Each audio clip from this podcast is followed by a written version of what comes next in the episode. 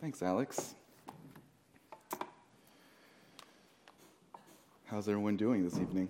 Everyone good?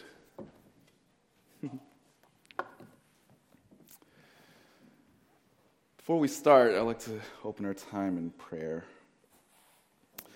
Lord, we're grateful for this privilege to be able to, once again, dive into a, a doctrine that is often mocked and neglected because of the way that is portrayed in our world.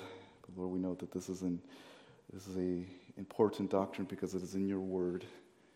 Lord, I pray that as we look into this topic briefly, that we're able to set our hearts and mind to the things that is to come.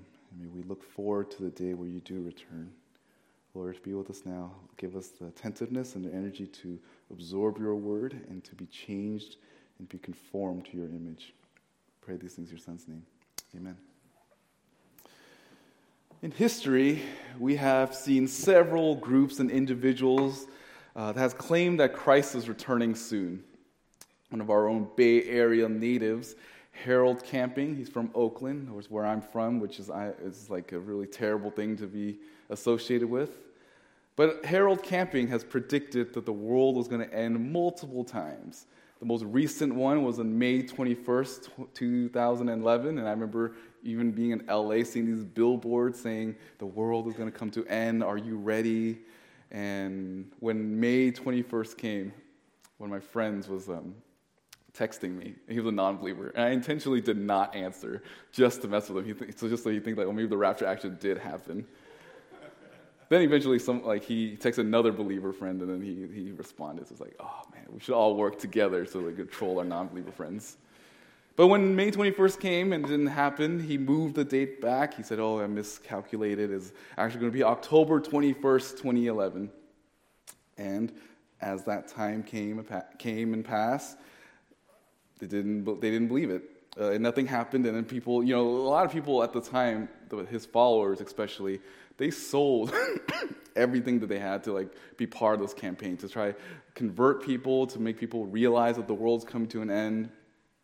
But those are just the recent ones. It's the, he, he's predicted the world was going to come to an end before, in September sixth, nineteen ninety-four. And for a while, he tried to use different passages and numbers and added and subtracted and multiplied to get those dates. And, well, as we know, it didn't come to pass. There are cults Uh, that has been built off this thing called the Doomsday Prophecies. And even recently, actually t- uh, today, when I was looking at, uh, on Instagram, Babylon Bee had this. Christian bookstore employee tasked with rotating out expired prophecy books. And I think that's, uh, and even when we look at our modern day, the way that we portray the second coming, these these kind of end time things, is often portrayed in, in really fantastical kind of ways, like in a way that seems really fiction. And to the point where I think it kind of diluted the church. It made the church almost feel like it's not going to happen. And I think this is part of the devil's plan for us to not take the second coming seriously. Harold Camping, when he, before he passed away, um, he, he he read Matthew twenty-four thirty-six, which said that no one can know the date or when Christ will return. And it was weird because every other Christian was telling him that before. Like, you should have just listened to it the first time. The first ninety-four, you would have been totally fine. But now, at the very end, he was known as a fraud. He even told every one of his followers that if you believe that you can figure out the the end of the world, you are in sin. And he passed away like a few years ago. Now his radio ministry actually has some solid teachers there, but it's, you know, it, it, it dipped tremendously in terms of viewership and all of that. The rapture, or the second coming, is a unique doctrine for us because it is the next event that will happen in redemptive history. None of us will be able to experience the flood. We will not be able to see the Tower of Babel. We will never see, we'll never be delivered from the hands of the Egyptians. None of us will ever be able to see what it was like uh, when Elijah was around. We'll never see the, the the walls of Jericho's fall. We'll never see any of these these supernatural events anymore. We won't see the, the, the death and uh, resurrection of Christ in his first coming. But the second coming of Christ is something that we can potentially experience. I'm saying potentially because I'm not I'm not saying here like, oh yeah, like you were going to set the specific, specific date. Because again, no one will know the day and the hour. And it is true that no one knows, but it is imminent. Imminent means that it's something that will happen. It will happen soon, but we do not know when. There may be signs that the Bible speaks of how uh, there will be like almost like birth pains where things will just get progressively worse and worse, but things will, in between, it could be better and it could get worse. But we do not know the exact time of when our Lord will return. It may or may not happen in our lifetime. In fact, every generation thinks that they're the last generation. But regardless, we need to look forward to this, this event, and we must anticipate the return of our Savior. The S F B C on our website, it reads this in terms of the second coming. We believe in the rapture, the personal, imminent, and pre-tribulation and pre-millennial coming of the Lord Jesus Christ for his church, and in the subsequent bodily return to earth with his church to establish his millennial kingdom. So with this in mind, I would like to split this message into two parts, into two big points. That is the rapture and then the second coming of Christ. And when I speak of the second coming, I want to be, I want to start by talking about the rapture and then the second coming. The second coming or the second advent begins with the rapture of the church.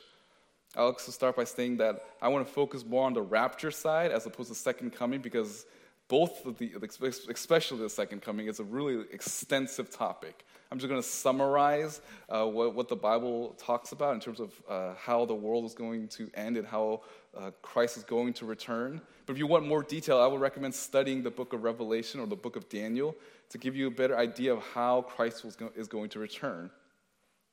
Because of that, I want to speak both of the rapture and the return of Christ. I want to teach it in, in this order so that we can hold to both the rapture and the second coming of Christ. Uh, John fourteen, in that particular chapter, is a unique chapter because Christ was telling his followers, his close, his twelve disciples, that he is going to go away. And in the context of that, that portion of John, J- Jesus told them that he's going to leave, and he's going to be persecuted, he's going to get killed, and he's going to go away. And this was something that just horrified this, the, the disciples. They did not understand what Christ was saying. They knew that he was the Messiah. They had some sort of conceptual knowledge of who he who he is. They thought that he's going to reign forever. But Christ told them that he's going to die. But in, in John fourteen, one to three, he makes this, this, this promise of hope, and that he is preparing a place for the believers, and he will come back and get them. All of all the promises, this is the one that gave the disciples the most hope. And when Christ died, he rose again. Forty days after he after he returned, he ascended up, to, and he was. And this is what he was doing. This is what he's doing now. One of the things that uh, he's doing for us now, now is he's preparing a place for us. Christ will one day return, and he will take us home. And First Corinthians fifteen speaks of how in, there will be this quick moment, this event where in the twinkling of an eye, we will be changed and we will be going from this body into this life to the next body, a glorified body in the next life. Christ, before his second coming, will snatch up believers for himself. And this is where we get to the passage tonight. So our first point is the rapture of the churches. And we're going to go in, in First Thessalonians four, thirteen to eighteen. Before that, I'd like to give a little background about the Thessalonian church. The Thessalonian church was a faithful church. Paul came into this area during his second missionary journey, and as usual, what Paul would do when he ever, whenever he arrives in a new place, he will look for the synagogue. He'll find the place where there's the religious leaders, and he'll debate them. He'll try to convert them to Christianity. We see this in Acts seventeen. Paul would go and minister to the Jews and hope that they would come to know Jesus Christ. And some of these Jews believed. Some of these Jews came to saving faith, which would become the people of this church. And as the church was growing, the persecution arose as well, and Paul had to leave this church behind. And he wasn't at this church for a very long time, but he, out of just persecution and just wanting to protect the church, he left this church. And this letter is written to the Thessalonian church in hopes to encourage them in light of persecution. Paul was concerned for the flock that he was separated from. This letter is to encourage them to continue to live a life of faithfulness to God and to look forward to the return of Christ. Remember, this is a time without without electronics or Facebook or anything like that, so there's no way they knew what was going on around the world. So the people in the Thessalonian church, this small group of people, they thought that the rapture already happened. They thought that they somehow missed the rapture. And this church thought that they were under persecution because of some sin that they've committed. But Paul, in this letter, as well as Second Thessalonians, wrote this with this hope, in, in, instructing and informing that they did not miss the rapture. This is a faithful church. And when we, this the term rapture, where do we get this from? If you look at verse seventeen of First Thessalonians four, you notice the word "be caught up." This is where we get the idea from. This, this word rapture just basically means to snatch up. To, to be caught up in the air, and is is, is used to, to describe something that has happened really violently and very and very quickly. This word is describes something that just happens immediately. It's like if if my daughter was crawling, and I see her going towards like the street, and I grab her and pull her away so that, for safety. That's the idea. It's like you quickly grab something, and it and, and it's and it's a violent word. It means it just snatches extremely quickly, and then Christ uses this word, this exact same word appears actually multiple times in the Gospels. Matthew eleven twelve, from the days of John the Baptist until now, the kingdom of heaven, suffering violent men, take it by force. In Matthew thirteen nineteen, um, when anyone hears the word of the kingdom and does not understand it, the evil one comes and snatches away what has been sown in the heart. This is the one Whom, whom seed was sown beside the road. This is the when Christ explained the parable of the soils. He's saying that the way that the devil snatches the heart away from the, the gospel away from the individual, that's the same word. This applies over and over again in John six fifteen, and as well as John ten twelve. You can look at those later. This is a very strong language. This idea of being is violent is like basically violently taking someone out of a situation. And for every believer at the time, they understood that Christ would return one day. All of them assumed that Christ will return. And I believe that even Paul and the, as well as the people in this church believed that Christ was going to return in their lifetime. First Thessalonians, if you would go back, First Thessalonians nine ten, for they themselves report about us what kind of a reception we had with you, and how you turned to God from idols to serve a living and true God, and to wait for his Son from heaven, whom he raised from the dead. That is Jesus, who rescues us from the wrath to come. First Thessalonians two nineteen, for who is our hope or joy or crown of exaltation? Is not even you in the presence of our Lord Jesus at his coming? First Thessalonians three thirteen, so that he may establish your hearts without blame and holiness before our God and Father at the coming of our Lord with all his saints. This is a critical doctrine in their thinking, that Christ was going to come back and rescue them. And the reason for this letter is, is found actually in verse eighteen of chapter four, that they that Paul wanted to comfort them. four eighteen, therefore comfort one another with these words. These Christians were scared. They were nervous. They thought they missed out, which means that they had to suffer in the time of tribulation. But Paul's in, in, in informing them that, no, you guys did not miss it. And then he's trying to comfort them with this truth. Let's look at verse thirteen. But we do not want you to be uninformed, brethren, about those who are asleep, so that you will not grieve as those, grieve as do the rest who have no hope. The church was nervous because they weren't sure if those that died as well, if they missed the rapture. They thought that if the rapture was gone, then maybe maybe they would go, and what will happen to those who died already in the faith? And they and he was not sure if they went they, they missed heaven. And Paul wanted to correct their thinking. There's this love that they have for one another, even for the saints that has passed. It was a love that caused them grief. And they were sad because they thought that if the believer dies, that they would miss this great event. They are aware of the word of the Lord, but they needed some correcting. They knew that Christ was going to come for his people, and that the day of the Lord will come to judge those outside the church. They were waiting for the rapture, but people just kept dying. They were wondering, well, what's going on? Is, is, did we miss this? They really anticipated and longed to be with our Savior. And I wonder if that's you today. Do you, do you find yourself longing to be with our Savior? Are you like the people in this church that's constantly anticipating and looking and praying for the Lord to return? These people were grieving over, over the people that they love who died and thought that they missed their home gathering. Those people who already, the, the, those people who already would be like some sort of second-class floating spirit. They thought that if they're dead in the ground, they missed the rapture. That means that when they get into heaven, that they will just be these floating spirits as opposed to having their own bodies. And Paul here is trying to fix their thinking. You'll notice the word sleep. This word sleep is often used to describe death. The body is the body is sleep, is asleep. It doesn't work anymore. It's laying dead in the grave. And it's never used to describe of the soul of the believer. And that's a crucial understanding, that when, when we die, our body just, it just ceases. It just stops. But our soul is still alive. It goes straight to be with the presence of the Lord. But our body is still in the grave. It describes someone who's physically dead. It is described as their body looking like they're asleep.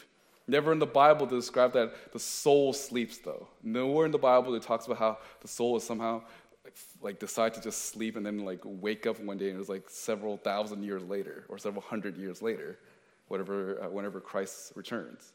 It's just described as the body going to sleep and the soul is is, pre- is presence with the Lord. He's in the presence of God. There's no gap. There's no waiting. There's no soul sleep. There's no purgatory. When you die, you go right before the presence of God. First Corinthians uh, fifteen fifty-one. Turn there real quick. First Corinthians fifteen fifteen fifty-one. Behold, I tell, I tell you a mystery. We will not all sleep, but we'll all be changed in a moment, in the twinkling of an eye, at the last trumpet. For the trumpet will sound, the dead will be raised imperishable, and we will be changed. For the for this perishable must go must put on the imperishable, and this mortal bo- must put on the immortal. And this is what is going to happen when the rapture comes, and we get to experience. If we get to experience it, our body changed from one to another. There's no gap in between. And for those who died, they were in the presence of the Lord, and when they returned, they'll, and when Christ returns a second time, we will have our glorified body. This is a hope that's designed to give hope to, and comfort to those that are still in the church. Verse fourteen, for we, for if we believe that Jesus died and rose again, even so God will bring with him those who have fallen asleep in Jesus. This is the condition for the hope that's found in Jesus. The condition for this, for the, to be part of this rapture, to have this glorified body one day, is faith in Jesus Christ. It was in Jesus. Jesus bore our judgment, and there's only that reason why we can raise up again is because Christ has dealt with our sin on the cross. Christ dying on the cross on our behalf so that we can be reconciled to this holy God. And if we believe the full gospel, we will have salvation and we will be with him. And that's how we understand this hope. Our death died when Christ died and rose again. Non-believers, they do not have this hope. Non-believers do not have this hope that the Thessalonians and the, and the hope that we have if you're a Christian here. We live because he lives. Jesus conquered sin and death for every Christian. Christ will bring his people to him. We die in him and we'll also raise in him as well. Paul's trying to comfort these believers who felt that they've lost their chance of the rapture, but Paul informs them that that is not the case, that those who are in Christ, they will be raised in Christ as well. And this is significant because this means that there is no other way to heaven. Every other path leads to hell. There's a crucial understanding that almost every other religion has some sort of answer of what happens after a person dies, but only the Bible explains exactly what will happen. If you study any other religion or have any friends in other religious groups, they'll have some sort of idea of what might happen. But the Bible is definitive that the only way for a person to get to heaven is through Jesus Christ. The Buddhist believes in reincarnation. The Hindus believe in a, a sort of reincarnation where you where you try to get yourself to a, a nirvana-like state. The Muslims believe in a sort of heaven where a man can have a whole bunch of virgins if they fulfill all their laws. The Mormons believe that you'll have your own planet. The list goes on and on. But the reality is, outside of biblical orthodoxy, all of these other religions only lead to one place. It's hell. No other religion offers hope. Only Christ offers hope. This is why Paul begins this discussion with the rapture and the day of the Lord with the description of the, of the gospel.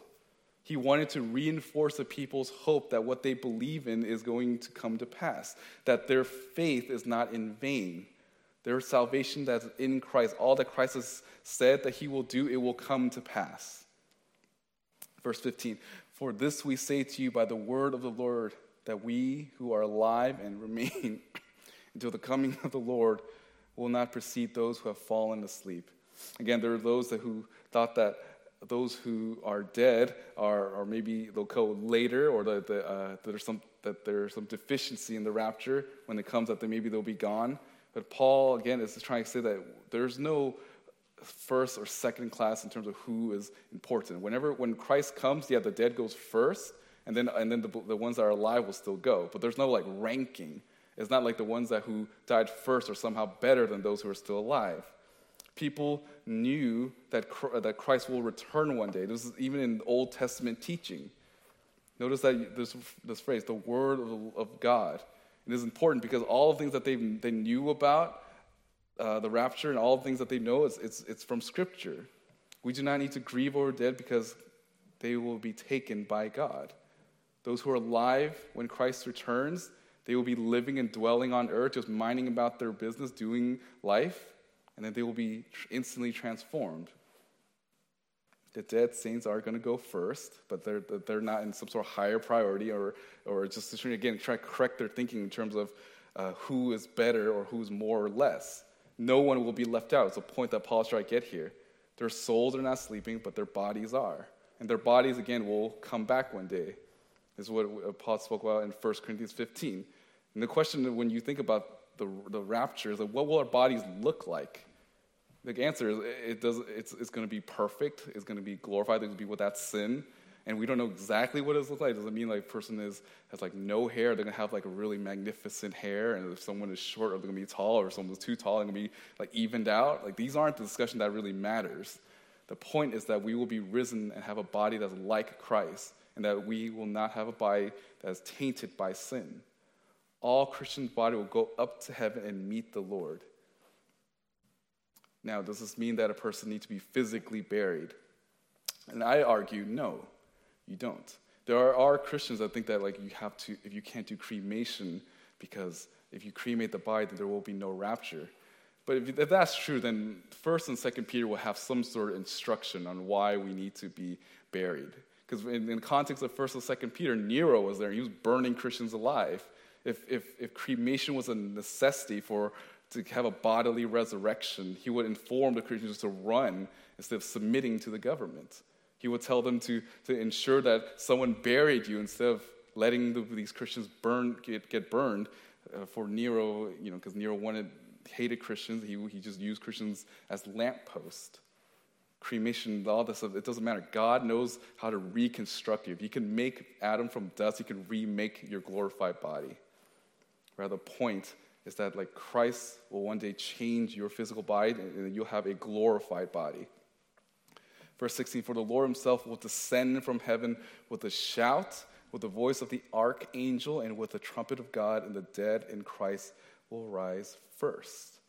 This is, uh, Jesus Christ will one day descend back. This is, again, a reference to John fourteen, when Christ said that he is preparing a place, and he's going to come and get us. In Acts one eleven. Uh, you recall that after um, after Christ rose again in front of a few hundred people, he ascended into the air, and then the and they were all looking up, and then an angel came down and said, "Why are you staring up in the sky? He, uh, the Savior that has descend, has ascended will one day descend back, and he will come back." And this is and Paul is saying the same thing, that Jesus Christ will descend from the heaven. He's going to bring with him those that are dead and those that are alive. This is the work of Jesus. Jesus comes down to get us, not the angels. Jesus himself comes down. The angel blows this trumpet so that people know that he's here, but Jesus is the one that comes. And we have to make this distinction that when we talk about the rapture and the second coming, they're actually two separate events. The rapture happens first, and then eventually the second coming, which I'll explain later. But it, when we say the second coming, we're not actually thinking about the rapture. They're, they should be categorized as two separate things. The rapture is the first event of the second coming, but it's not the second coming. So when Christ comes down in the second, during this rapture, he's actually staying in the air. He gathers all those to him in the skies. He's not. Uh, he doesn't actually touch the ground. That will be later in the second coming. Jesus will come. He will be in the in the sky, and he will take us to him. In the second coming, though, he will come, and then he will he'll land exactly where he ascended, and then the whole uh, all, Mount, all Mount of Olives will break in half, and then the rivers will go through, and that's where he'll establish his kingdom forever. But that's again later in the book of Revelation. You notice this word shout. This is a military term. It's calling people to attention and, and proper order. And when the Lord comes to get his church, there will be this shout. Here comes, here he comes and, and he commands the dead. He commands the believers to rise to him. You'll notice this archangel. It is unknown which of the angels it is. Some people think it's Gabriel, some think it's Michael, some think some other angel. It's not the point. I don't think that's the main focus. But the main focus is that there will be some angel of high ranking that's that's that, that's going to make this noise to let people know that Christ is here. This this trumpet of God is a, is a picture that is even in the Old Testament. This instrument is used all over. It's generally used to call people to assemble together. It can be used both in a positive sense and a negative sense. In Exodus nineteen, people were called out to the camp to meet with God. Paul speaks in this case for believers to be aware that the Lord is here. If you've been to any sporting event, you'll understand what that's like. You know, then I remember in those football games, it was like those long, actually, like World Cup, those like long horns. You know, they blow into it. Those little trumpet things. It's it's designed for you to fix your eyes on a sp- specific location and to give you an attention and let you know what's going on. The same thing here, but when, when this angel blows or, uh, this trumpet, this this voice this, uh, that blows the trumpet of God, everyone will see and they'll know that Christ is here. And it's interesting because even though this angel appears and blows his trumpet, there's still going to be those who do not believe. There are going to be those who see this event happen. They're going to, you're going to, some non-believers are going to be around Christians. They're going to see them ascend and raptured away, and they're still going to not believe. There will be some that their heart is so hardened to God and his word that even they see something this miraculous, the last major event before, before he comes and destroys everything, people will still not believe. Zechariah nine fourteen talks about this trumpet of deliverance for those who are believers. When the archangel blows a trumpet, believers will be taken into the presence of the Lord and in their glorified bodies. And the result is that the dead that are in Christ will rise first.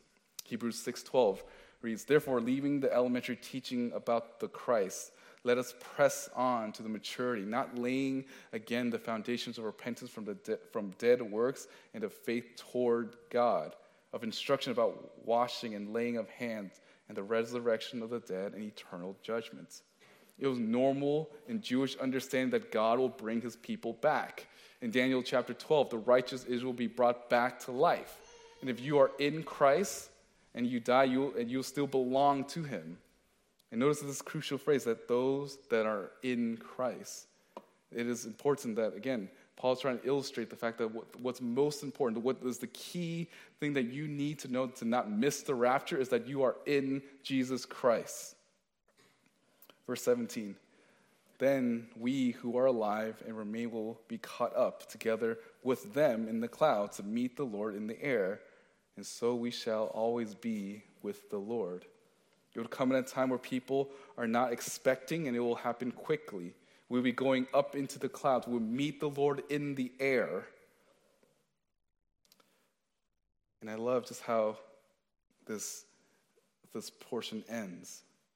Because once we're caught up into the air, you'll notice that we will always be with the Lord. This is the greatest comfort. This is what we're looking forward to. To live is Christ and to die is gain. And for us Christians, our, our desire is to be able to see our Savior one day. He is our greatest treasure, and when He takes us home and we see Him, He will never leave us. Now, we know that objectively, because He's omnipresent, that He is always with us, and the Holy Spirit dwells in us. But at this event, if it happens in our lifetime, we actually get to see our Savior. He's, we get to see Him face to face. And what a, what a magnificent joy to be able to finally see our Savior. Peter speaks about how we love Him even though we've never seen Him. And one day we will see Him, and we and our hearts will be overwhelmed with gratitude and joy. No longer will we be in doubt, but every single doubt will be remedied because we see our prize. The one that we long for, the one we look to, is finally before us, and we are with Him forever, and He with us forever. So we talk about the rapture. What happens after that? What happens to us when we get to be with Christ? In the rapture, Christ comes, and he, gets, he grabs all His saints, both the ones that are dead and alive. But when He returns a second time, He's coming with His saints, which gets to our second point, the second coming. Again, for this section, I'm just going to summarize because there's a lot of detail, and we can jump over all of these different passages, and I don't want to overwhelm you, so I'm just going to summarize it, but I do want you, to, if you're interested in this, to, to research it on your own. Um, I just want to just kind of give you like a little appetizer to see a little taste of what it's like when Christ returns. I would recommend, uh, I mean, we, we had it in Sunday school, we talked through the book of Revelation. Uh, at some point, we'll teach it again. If that's if this is a topic that you're interested in, whenever we have the rotation again, just be a part of that Sunday school class. So after the rapture, when we get caught up in air, Uh, again, we'll never be separated from Him, and this event is called the marriage supper of the Lamb. So think of it as like two things happening happening at once. As the rapture happens, we go up into the air and with the Lord, and we're celebrating with Him in heaven. We're with Him. We get to enjoy Him for these for, for the seven-year time. And on, uh, on heaven, that's like what we're going to be doing. We're going to be to enjoy our Savior. But as this is happening for the saints in heaven, on earth, this is when there's going to be this thing called seven-year tribulation. Um, and the first three and a half years is this false peace that they have, that the Antichrist comes, and he's he gets people to follow him. He gives this false assurance. And I think part of the reason why there's this fake joy and happiness in this first three and a half years is because the Christians are gone. There's no no longer are there people confronting them on sin. No longer are there people that are trying to share the gospel to them and try to convert them. They see these Christians go, and they think, this is great. This is great. What a great opportunity. Let's all celebrate. Not knowing that for this first three and a half years, they're essentially gaining, uh, the Lord's actually just going to give them doom, and he's, he's they're acquiring judgments. This first three and a half year, the Antichrist gets people to follow him. In the last three and a half years, the Lord pours out his judgment on them. The book of Revelation talks about these different types of judgment, these bowl judgments and these other types of judgment that's used to show that God is indeed the one true God. The Antichrist comes. He wants people to worship him. He uses different religions to try to get his end. And this, these, these last seven years is essentially God pouring out all his entire wrath.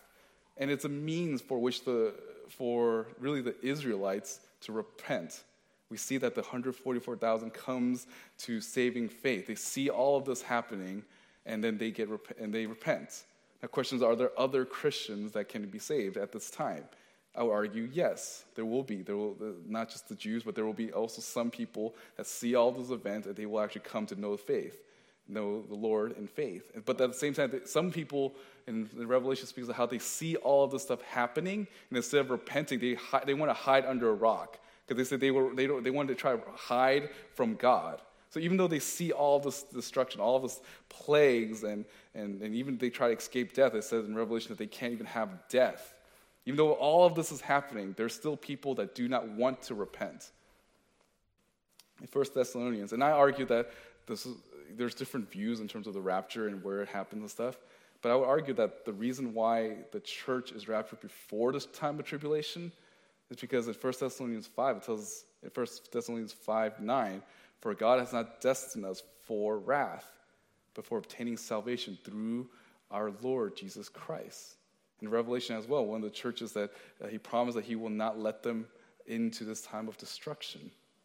And and as we think about this, this, this, it should, it should prov- provoke us in, in two ways. One, it should give us joy, because if you're a believer, you will escape this. You don't have to worry about this, because if you think persecution is bad now, it's okay. The Lord, the vengeance belongs to the Lord. All things that you may have felt that was unfair and just, the Lord will deal with it. And we just need to be faithful, like this church. The, the Thessalonian believers were faithful. This is a time, this tribulation, where where the church is gone, and this is and is a means to draw the Israelites back to him. And after the seven years, Christ will have this thing called the, the Millennial Kingdom. There's this thing called the Millennial Kingdom, where uh, where there's like a where uh, Satan and his all his followers will be contained for a thousand years, and all the saints, that, all the Israelites that, that survived, all the saints that believed, they enter into this one this kingdom for a thousand years. And after the thousand years, that's when Christ comes. He, he he comes, and, and that's what's called the second coming. And he he touches the ground. Again, the Mount of Olives, Mount of Olives cracks in half, and he reigns forever. The second coming, as the scripture speaks of, the day where Christ begins his reign on earth. The return of Jesus functions as an important transition from this age to the righteous kingdom of Jesus. And the Old Testament speak of this day as well in Zechariah fourteen, three, four. And the context is a siege in Jerusalem that leads people to return to the Lord. And since this prophecy did not occur when Christ first came, it must refer to a second coming. And Jesus ascended from the Mount of Olives in Acts, he returned in the same place. And the second coming of Christ is, again, in two phases.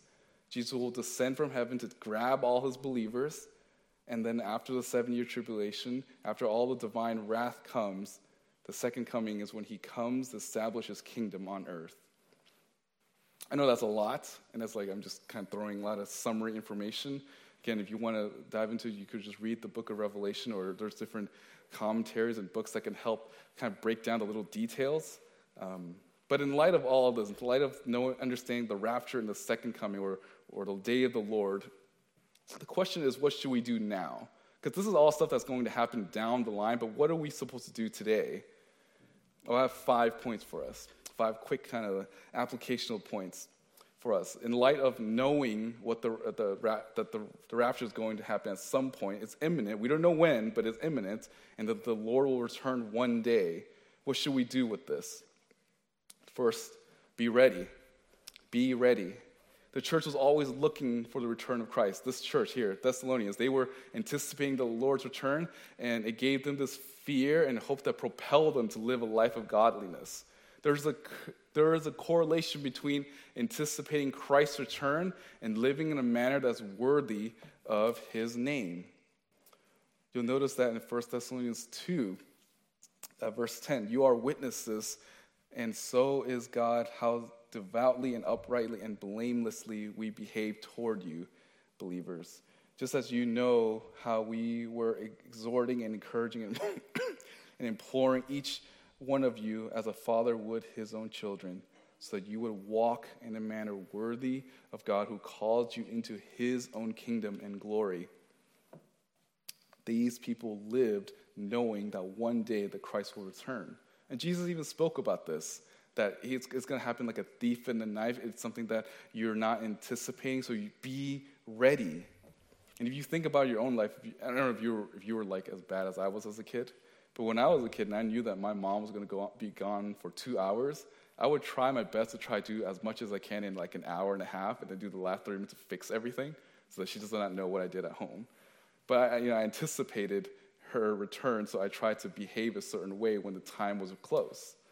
And as Christians, we don't know when that time is, so we need to always be ready. We need to prepare our hearts and our life to live in such a way that is holy. If you knew that Jesus would come back at a specific date, would you live differently? If you don't know, then you should live differently now. Christians must always be ready for this day. We are nearer now than we were when we first became a believer. Second Peter three, uh, verse three to seven. Know this, first of all, that in the last days mockers will come with their mocking, following after their own lust, and saying, where is the promise of his coming? For ever since the fathers fell asleep, all continue as it was from the beginning of creation. For they maintain this. It escapes their notice that by the word of God the heavens existed long ago, and the earth was formed out of water and by water, and through which the world at one time, at that time was destroyed, being flooded with water. But by his word the present heaven and earth are being reserved for fire, kept for the day of judgment and destruction for ungodly men. God, at this point, why Christ has not returned yet is because he's he's preparing his elect. He's, he's still preparing those who believe in him. He's giving time for some of the people here to turn and place their faith in Jesus Christ. We don't know who the elect are, only God does, and therefore you need to be ready. If you are here and you're not a believer, you need to be ready. You need to soften your heart to the gospel and place your faith in him. You need to make sure even those who claim that Christ will not return and maybe mock you for it, that, that they be ready too. You, no matter how much people insult us for believing in this, we need to plead with them to come to saving faith. Again, there's those mockers, they've existed long ago. And remember back in the time of Noah, he and his family spent decades building this ark. They were mocked. They laughed at him. They were talking about, they were mocking him, saying things like, "Where is this flood that the Lord is talking about? The Lord is this flood that you guys to, uh, told us about." And it took decades and decades before Christ's destruction came. You need to be ready. The rapture will come at a time where you least expect it. Romans thirteen eleven. Do this knowing the time that is already the hour for you to awaken from asleep. For now, salvation is nearer to us than when we believed. This is the reality of all of us, that as each day passes, we're getting closer and closer to that day, and may we be found ready. Second, be holy. Again, if you imagine if you were in this church, they, this was a faithful bunch, because they lived with the reality that Christ can return any time, and it compelled them to be a holy people. This is a church that does not, this is a church that Paul does not confront for anything morally. There are certain epistles that Paul wrote that has that, like I think Corinth, and I think Galatians are like, like books that Paul's writing specifically because they've done something wrong. But Thessalonians and Philippians, these are some of the few books where Paul doesn't actually confront them on any sin, any major doctrinal thing. And I think this church was faithful and holy because, again, they knew that Christ was going to come back. They were this way because they had this constant thought that Christ will return soon, and they did not want to be found in sin when their Savior is in the sky. I wonder if that's why certain churches or certain church members fall into sin, because they fail to realize that Christ is returning soon. The more we remember that Christ is coming back, the more we're compelled to fight sin and be a holy people. Second Peter, in chapter three, he he he speaks of the second coming as well, and he ends with this, Second Peter three fourteen, "Therefore, beloved, since you look for these things," meaning the end times, "be diligent to be found by him in peace, spotless and blameless." Not only do we need to be ready or be holy, but thirdly, we need to be encouraged. Third, we need to be encouraged. There will be an end. No matter how bad your life is, there will be an end. And it's always in the positive. For the Christian, we should be encouraged knowing that our end is with him. No matter how bad your life is, your eternity is going to be filled with joy. So be encouraged. The type of suffering, the type of physical affliction, the type of loneliness, the type of disease, the type of persecution, or any type of pain that you feel will one day pass.